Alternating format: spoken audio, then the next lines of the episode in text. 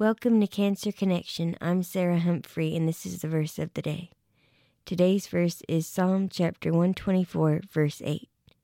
Our help is in the name of the Lord, the maker of heaven and earth.